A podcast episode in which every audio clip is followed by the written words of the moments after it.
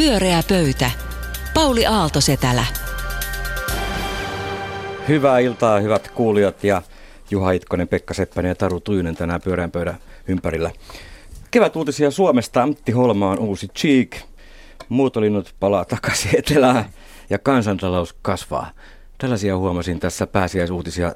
Mitäs te olette löytäneet omasta pääsiäismunatietoisuudestanne? Juha? No, mä löysin konkreettisesti paljon sellaisia pieniä romuja, joista suuri osa on jo hukkunut. Aika monta pääsiäismunaa tuli kyllä tuossa niin kuin vastaan. En itse avannut, mutta pojat avasivat. Sä vaan söit. Niin, no kyllä mä itsekin avasin muuta. Kyllä merkittävin löytö pääsiäismunasta oli aita, takapihan aita, nimittäin poistin sen ja nyt niin kuin pääsiäispuputkin pääsee meidän pihalle paljon mukavammin järsimään nurmikkoa ja kakkailemaan. Mulla on siis merkittävin pääsiäismunaan liittyvä löytö oli sellainen oivallus, kun mulle kerrottiin, että kindermunat, joita olen tietysti lapsuudesta asti aina pääsiäisenä nauttinut, niin se sisällä oleva keltainen muovisysteemi, mistä niitä muoviroinia löytyy sitten, niin se on keltainen sen takia, että kananmunan keltuainen on keltainen. Se on siis keltuainen. Se on keltuainen. Monethan ei siis syö keltuaisia ollenkaan, älä säkään. Ei, kun se on muovinen. Niin. Ei Siksi- mennyt tämäkään pääsiäinen hukkaan. Ei Taas mennyt ihminen hukkaan. kehittyy ja kasvaa. Kyllä. Eh, Juha, puhutaanko jostain muusta? Puhutaan vaan. Sanoita hyviä uutisia latelit tuohon alkuun ja mulla olisi oikeastaan lisää sitten, koska PISA-tutkimuksessa, joita me tarkkaan tällä aina luetaan, niin siinä on nyt ensimmäistä kertaa selvitetty myös tätä hyvinvointia. Ää, ei pelkästään tuloksia ja tulokset on, on meille hyvät tässäkin suhteessa. Suomalaiset nuoret ovat erittäin tyytyväisiä elämäänsä, erityisesti suomalaiset pojat kokevat elämänsä hyvin myönteisesti.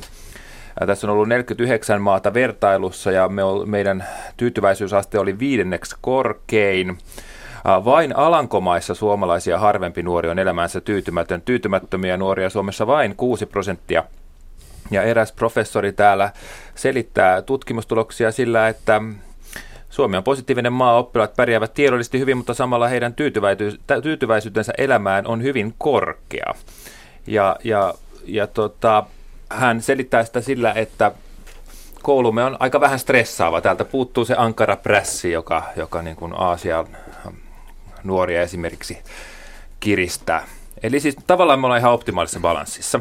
Siis me on niin usein valitettu sitä, että niin, nimenomaan pojat nimenomaan. on syrjäytyneet hyvät ja kärsivät. Hyvät tulokset, kohtuullinen, niin kuin varsin hyvä onnellisuus, kaikki hyvin, mutta nyt mulle tuli heti tämä perisuomalainen huoli, että onko tämä nyt, tämä ei voi että kestää. ne he eivät edes yritä. Niin, niin, nimenomaan ne stressaantuneet aasialaiset painaa meistä ohi, varsinkin kun sattumalta Hesarin nettisivuilla viereinen uutinen oli, että että tota, suomalaislapset oppivat kuiviksi entistä myöhempinä, ja tämä johtuu niin kuin liian hyvistä vaipoista. Sitten mä ajattelin, että nämä kaksi uutista liittyy yhteen. Täällä me niin kuin lellitään liian hyvissä vaipoissa stressittömässä koulussa. Niin tyytyväinenhän se tulee? kussu poika varmaan. hyvä, erittäin hyvä Juha teema. Mitä sanotte? Mutta eikö tässä tutkimuksessa siis sanottu myöskin se, että tämä stressittömyys ja se, ettei koulu ahdista ja rento meininki, se nimenomaan parantaa oppimissuorituksia, että tämä Aasian stressaava kostautuu ennen pitkään. Niin, niin, siltä se nyt näyttää, mutta voiko siihen luottaa? Niin kuin se vaippaan kuseminenkin myöhemmin vasta keskustelusta. Mä ajattelisin jotenkin niin, että mahtavaa, että tuli kerrankin tämmöisiä tuloksia. Mun mielestä suomalaisen, su- ihan oikeasti suomalainen peruskoulu on ihan maailman parasta luokkaa. Ja musta se on selvä asia, että aina pitää kehittää ja pitää tehdä asioita paremmin ja muuta. Mutta että silti ollaan semmoisessa tilanteessa, että, että, että suomalainen peruskoulu on hyvä. Sen suurimpia ongelmia on ollut se, että siellä ei ole viihdytty. Ja nyt me ollaan kerrankin pääsemässä semmoiseen tilanteeseen, että peruskoulussa viihdytään. Niin sehän kertoo siitä, Senhän että me voi ollaan... rakentaa kuinka niin, monimutkaisen vaikka kuinka paljon mitä tahansa. Musta nämä oli niinku parhaita uutisia pitkään aikaan, mitä Pisasta on saatu. Kyllä. Oletko sä nyt Juha yksi ihan huolestunut tässä? On, on mä ehkä sitten taas, Se on ehkä taas kannan. perus- mä mä aina täällä huolissani. Niin Kaikki on muut on todella rentoja ja No, yritetään nyt jotenkin mutta lohduttaa. No, Ei sille kai mitään maha. ei kyllä sulla on pointti. Ja niin, siinä on, siis oikeasti kyllä munkin käsitys suomalaisesta koulusta on aika, aika varsin positiivinen. Mähän nyt seuraan nyt tämän vanhemman poikani kautta sitä silleen vanhempana. Hän on nyt viidennellä ja hyvältä se vaikuttaa meininki. Mutta tietysti kun mä suhteutan sitä kuitenkin omiin kokemuksiini, niin joskus nämä muutokset tuntuu, tuntuu niin kuin melko radikaaleilta. Esimerkiksi nyt tällä hetkellä viidennä nyt poistettiin, sit, että siellä ei oikeastaan ole kokeita, arvosanoja ei anneta mitään. Ja mä kuitenkin sitten mietin, että pitäisikö niitä olla, että, että onko se kuitenkin semmoinen selkeä mittari, ainakin joissain asioissa, joka kannustaisi lapsia Minusta koulun toimimaan. ongelma on just toi. Minusta niin kun koulusta puhutaan, niin me kaikki puhutaan jotenkin siitä koulusta, mikä se koulu oli silloin, kun me ollaan itse käyty sitä koulua. Teettekö niin kuin iloisella 80-luvulla niin, kyllä koulu olemassa. oli mm. niin kuin semmoinen ja tämmöinen ja tuommoinen. Ja mä luulen, että, että jos meidän koulu olisi samanlainen kuin se oli silloin 80-luvulla, kun oli paljon kokeita ja todellakaan siellä ei viihdytty ja, ja hampaitakin fluorattiin niin kuin liian usein ja kaikkea muuta sen tapaisia asioita, niin me ei oltaisi siihen kouluun tyytyväisiä nyt, koska se ei antaisi niitä valmiuksia, mitä meidän lapset tarvitsevat tällä hetkellä. Mä luulen, että suomalainen koulu menee koko ajan parempaan suuntaan ja se, että asioita tehdään eri tavalla niin, että siellä on nyt sitten prosessioppimista ja siellä ei ole kokeita, niin musta ne on vain hyviä asioita. Niin mun, mun niin kuin havaintojen mukaan se on tavallaan sekä rennompaa, kuin ennen siinä on enemmän tällaista tosiaan monimuotoisia oppimismuotoja, mutta toisaalta siis ei se täysin stressittömältäkään vaikuta, koska tämä ilmiöoppiminen, musta esimerkiksi viidesluokkalaisilla asettaa lopulta aikamoisia paineita, joskus jopa siinä määrin, että mä mietin, että onko niin pienet ihmiset valmiita siihen hahmottamaan kokonaisuuksia niin kuin esitelmiä ja tällaisten projektien kautta. Nehän on vaikeita aikuisillekin, että joskus se tuntuu olevan suorastaan pikkasen pulassa niiden kanssa. Mutta jos nämä tutkimusten mukaan suomalaiset koululaiset, etenkin pojat, ovat tyytyväisiä. Eikö tämä kerro, että heillä ei ole mitään suurempia ongelmia? Minä olen huolestunut opettajista. Mä haluaisin nähdä semmoisen tutkimuksen, että opettajatkin olisi tyytyväisempiä kuin ennen.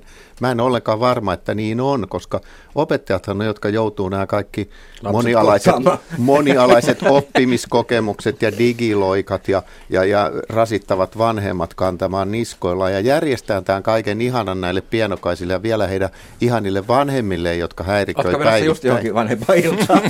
Ei, tuota, mä säästän Mut opettajat siltäkin myöskin, Suomessa on myöskin maailman koulutetuimmat opettajat. Niin, ja mä lu- työtä, niin ja tekevät kyllä. erinomaista työtä. Ja se on yksi syy, minkä takia suomalainen peruskoulu on niin hyvä kuin se kaiken kaikkiaan on.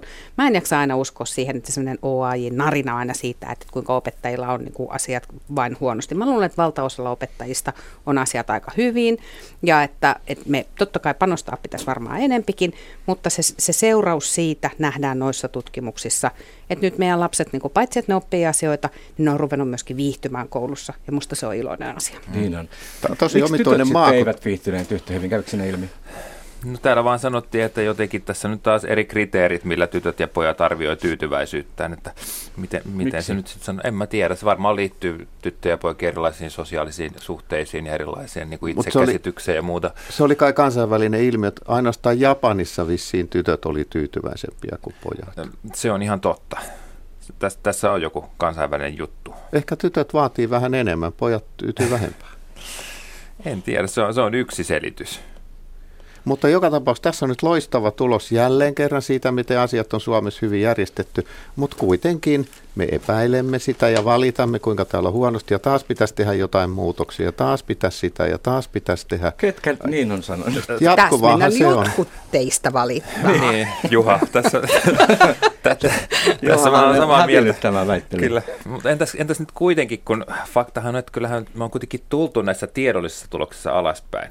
Ja viimeksi mä muistan, kun me puhuttiin tästä että kovin kauan, olenko itsekin puhumassa. Ja, Olit. ja tuota, poikien äh, nimenomaan nämä tiedollinen taso esimerkiksi luonnontieteessä oli pudonnut aika nopeastikin. Eli onko tässä nyt kuitenkin, sitä mä pelkään, että me ollaan nyt tässä keikutaan just sillä, siinä tyytyväisyyden tilassa, että niin kuin tulokset on vielä hyvät ja meillä on ihan lepposa olokin, mutta jos tämä kellattaa vielä tästä, että ne tulokset huononee, niin sittenhän me ollaan se Ruotsi, jota me aina niissä PISA-tutkimuksissa on kauhisteltu. Niin, jos syödään vielä jälkiruokaa, niin huonosti käy. Koska Ruotsin ongelmahan on just se, että ne on aina syönyt sen jälkiruoan, koska niillä on ollut varaa. Niin. Ja nyt mutta kun meilläkin on varaa, niin nyt me syödään sen jälkiruokaa ja meille se, käy huonosti. Ei ne luonnontieteen tulokset huonoja siis todellakaan olleet, ne oli ihan Euroopan kärkeä. Juha on vähän niin kuin se lekinolainen keissarin olkapäällä sanomassa, että muistaa, että olet kuolevainen. Kyllä tämä huonoksi muuttuu. Kyllä ihan hirveä pahan ilmanlintu, mutta täytyy mennä johonkin terapiaan. No tämähän tavallaan on sitä, että niin, puhu lisää. Totta. Kyllä me, kyllä me kumotaan kaikki. Terapiapiiri. Hän kuulee kyllä 500 000 muutakin, mm. mutta... Julkinen terapia, se on parasta.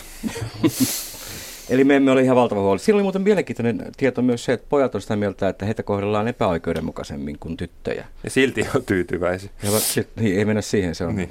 vaikea. Se on temperamenttikysymys. Olen lukenut Liisa Keltikangas Järvisen kirjoituksia aiheesta ja hän kyllä aika vakuuttavasti osoittaa, että, että tietynlaiset pojat saavat huonompia arvosanoja, vaikka he osaisivat aivan hyvin, koska koulussa odotetaan erilaista käyttäytymistä ja tyttöjen tyypillisempi käyttäytyminen on lähempänä sitä, mitä koulussa opettajat odottavat.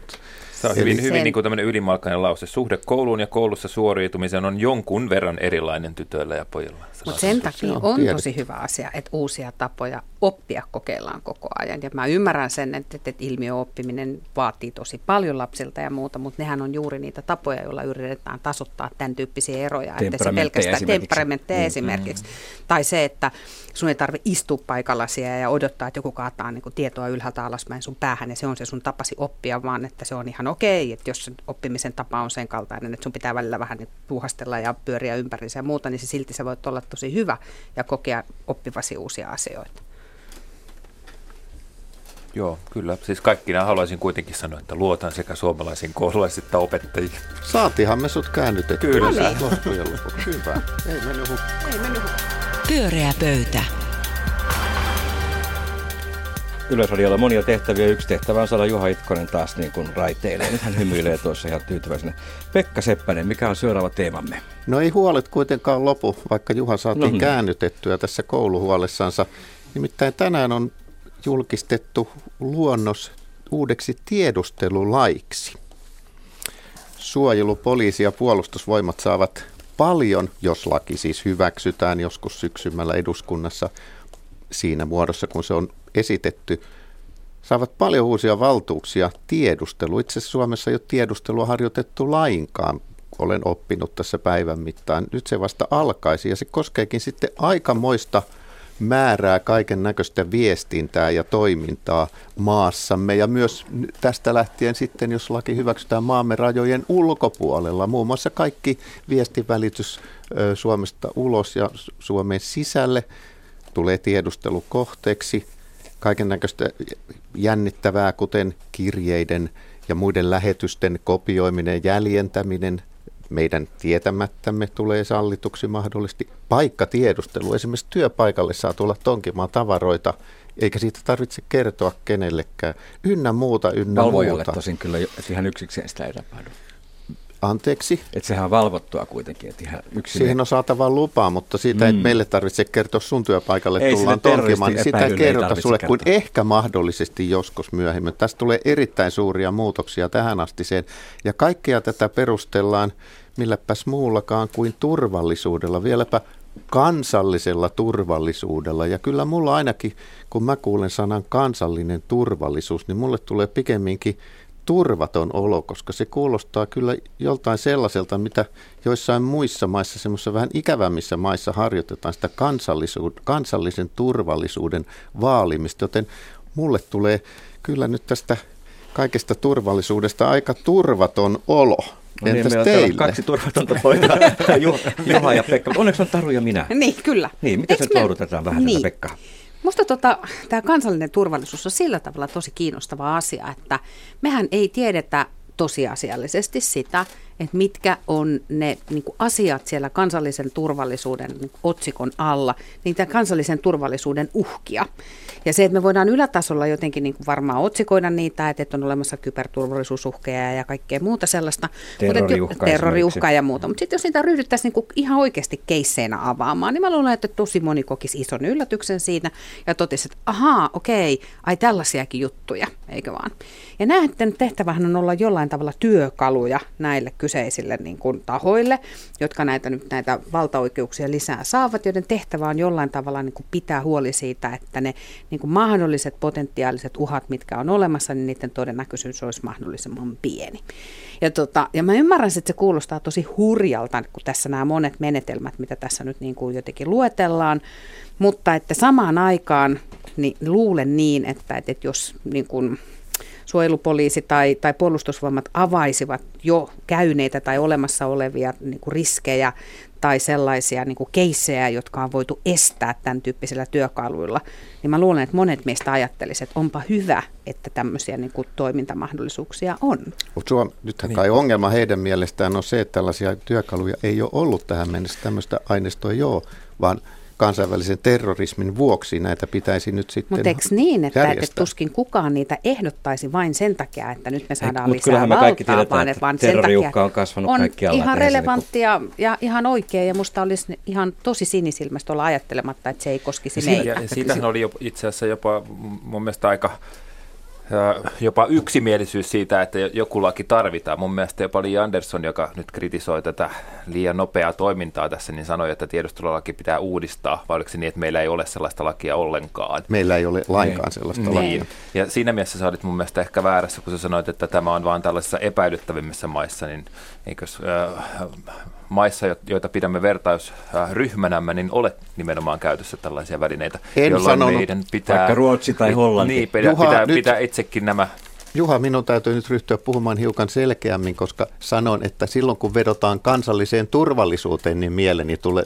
nämä hiukan Niin. diktatorisemmat maat, joissa kansallisen totta. turvallisuuden nimissä voidaan maan kansalaisia kohtaan tehdä juuri mitä mieleen tulee. Ja totta kai on varmasti hyvä, että meillä tulee tiedustelulaki, joka nimenomaan säätää tarkoin, mitä saa tehdä ja mitä ei saa tehdä. Kysymys onkin siitä, että kuinka laaja se on. Ehkä meistä kukaan ei ole täydellinen asiantuntija tässä, mutta voisin veikata, että kun tahot, jotka ovat näitä lakiluonnoksia olleet tekemässä, ovat asianosaisia, jotka sitten tulevat myöskin näitä oikeuksia käyttämään, niin tässä on varmaankin varmuuden vuoksi laitettu nyt roiskastu vähän enemmän näitä oikeuksia, koska myöskin muistaakseni hallitus ei aivan näin laajoja oikeuksia ollut antamassa, kun se pani käyntiin tämän lakiluonnoksen Ja tekemisen. Siinä oli musta mielenkiintoinen yksi juttu, mitä aiemmin ei ollut, niin sehän tarkoittaa, että sotilastiedustelu olisi tämmöinen niin kuin, ö, siviilivalvonta.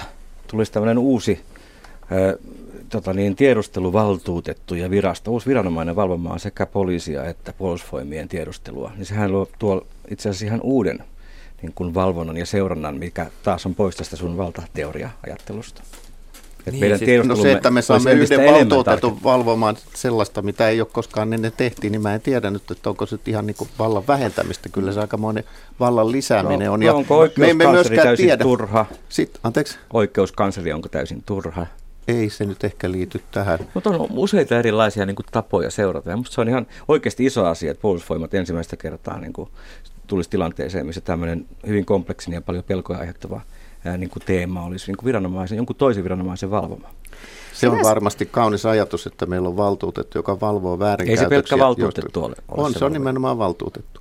Mutta tota, kysymys on tietysti siitä, että meillähän saattaa nyt juuri olla täysjärkinen supo ja täysjärkinen puolustusvoimat, täysjärkinen eduskunta, täysjärkinen presidentti, mutta tämähän tehdään niin pitkäksi aikaa tulevaisuutta varten. Tänne kerätään myös tietoa, jota mahdollisesti joku myöhempi ei ehkä niin järkevä vallankäyttäjä voi sitten käyttää meitä vastaan. Siis no, mä, mä... Tämä oli justissa se, mihin mä olin tulossa, että mä ymmärrän tavallaan sen huolen kyllä, että, että kun lakeja tehdään, niin lakeja ei tehdä vain olemassa olevaan tilanteeseen. Ja se, mikä niin kuin se konteksti, missä se nyt on, niin, niin tota, ei välttämättä ole totta 10 tai 15 vuoden kuluttua. Ja tämä on iso laki, ei tätä olla todennäköisesti uusimassa tämän tyyppistä lakia niin kuin heti seuraavalla vaalikaudella. Tai jos ollaan, niin silloin kannattaa olla huolissaan, koska silloin se konteksti saattaa olla muuttunut jollain sellaisella tavalla, joka, tota, joka, joka herättää kysymyksiä.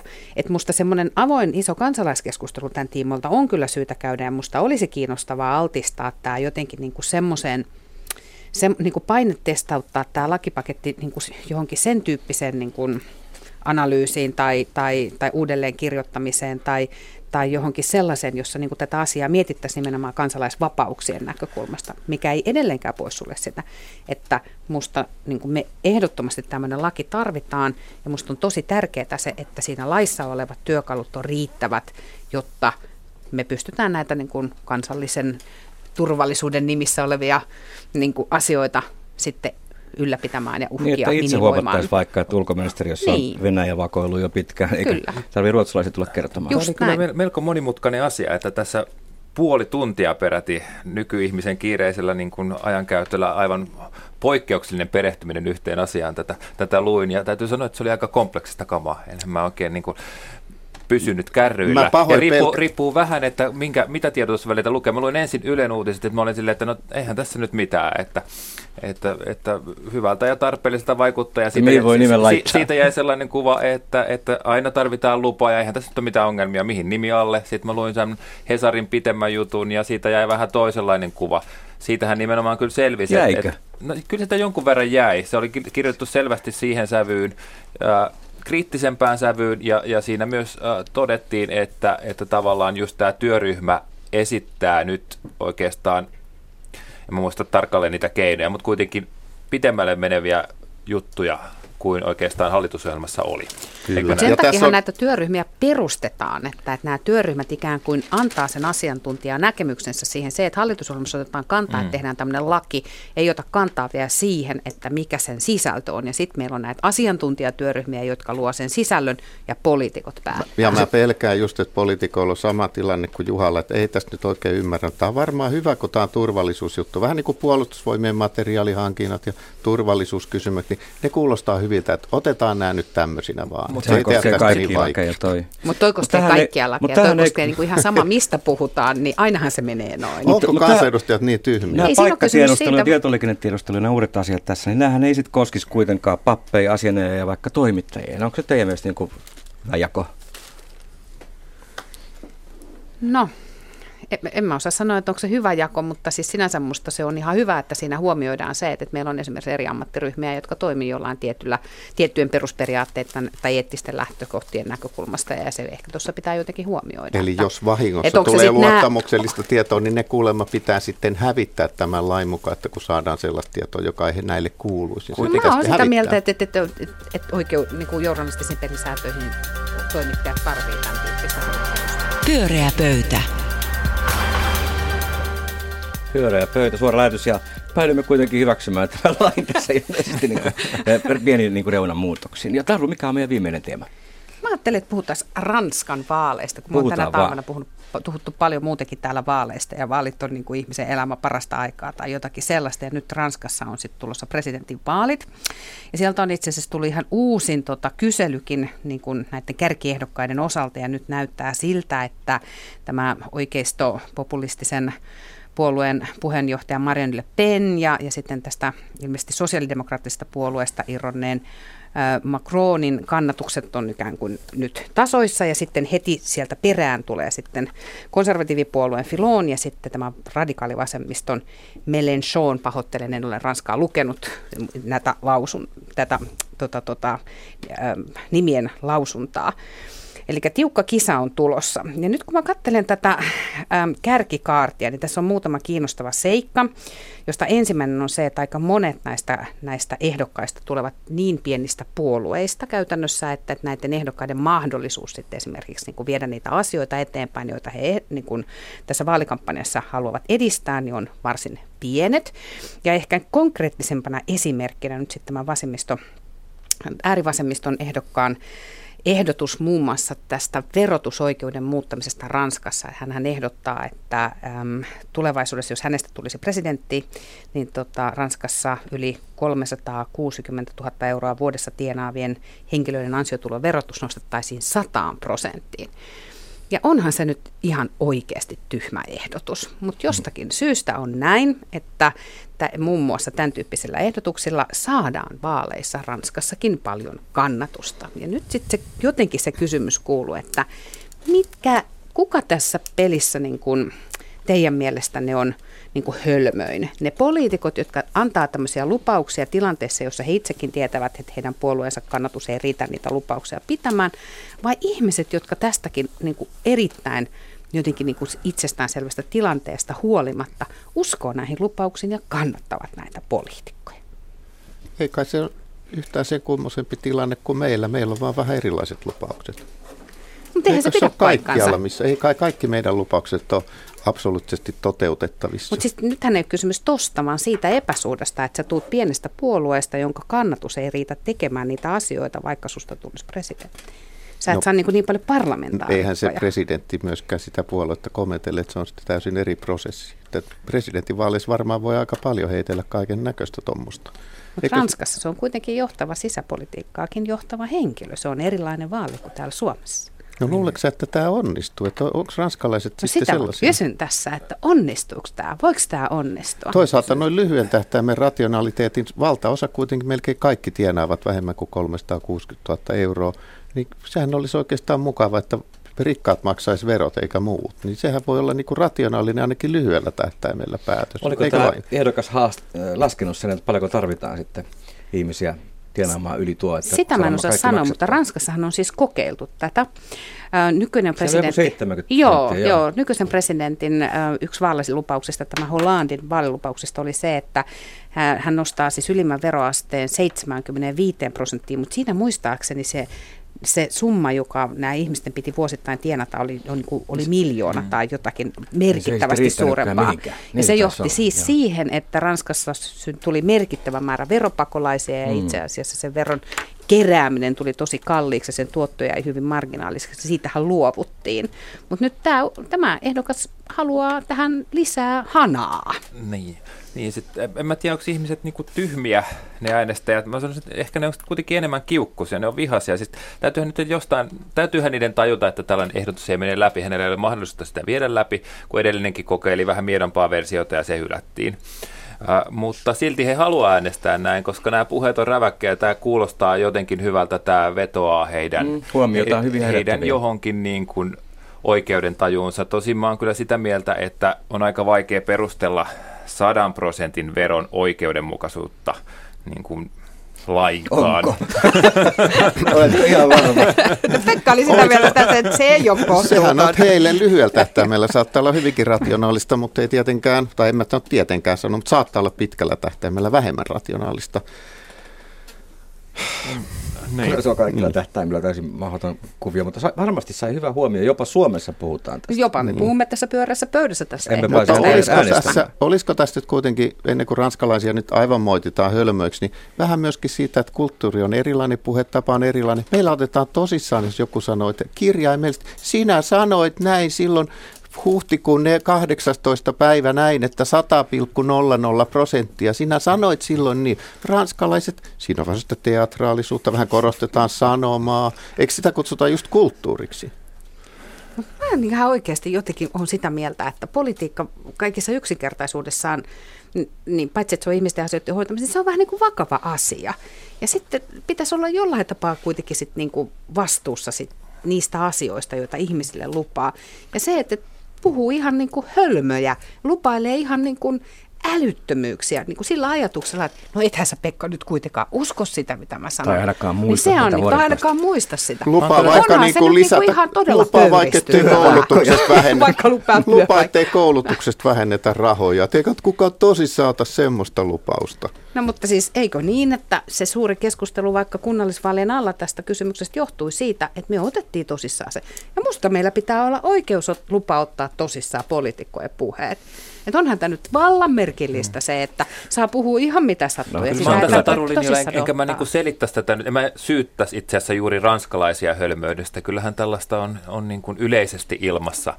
Ää, monissa muissakin maissa ehdokkaita ja valituksikin tulee ehdokkaita, jotka lupailee hyvin mahdottomia asioita, mun mielestä mahdottomampia kuin ennen luvattiin. Eli tietyllä tavalla mun mielestä poliittinen keskustelu on irtautunut siitä, siitä niin kuin jotenkin realistisesti mahdollisesta, ja minä olen realisti ja uskon, että se kannattaisi käydä lähempänä sitä tasoa, kun heitellä ilmaan tällaisia niin kuin 100 prosentin veroasteita, jotka ei kuitenkaan missään tapauksessa toteudu. Sitä minäkin toivoisin, mutta kun kaikki ei välttämättä tässä maailmassa on mua miellyttääkseen, että kun kuitenkin ne kaksi perusasiaa on se, että joko meillä saa äänestää ihan ketä tahansa, joka tulee ehdokkaaksi, tai sitten meillä ei saa äänestää. Ja jos näistä kahdesta valitaan, niin mä nyt ensiksi valitan, valitsen sen, että saa äänestää, ja sitten kaiken näköiset tyypit omituisine ajatuksineen saa tulla ehdokkaaksi.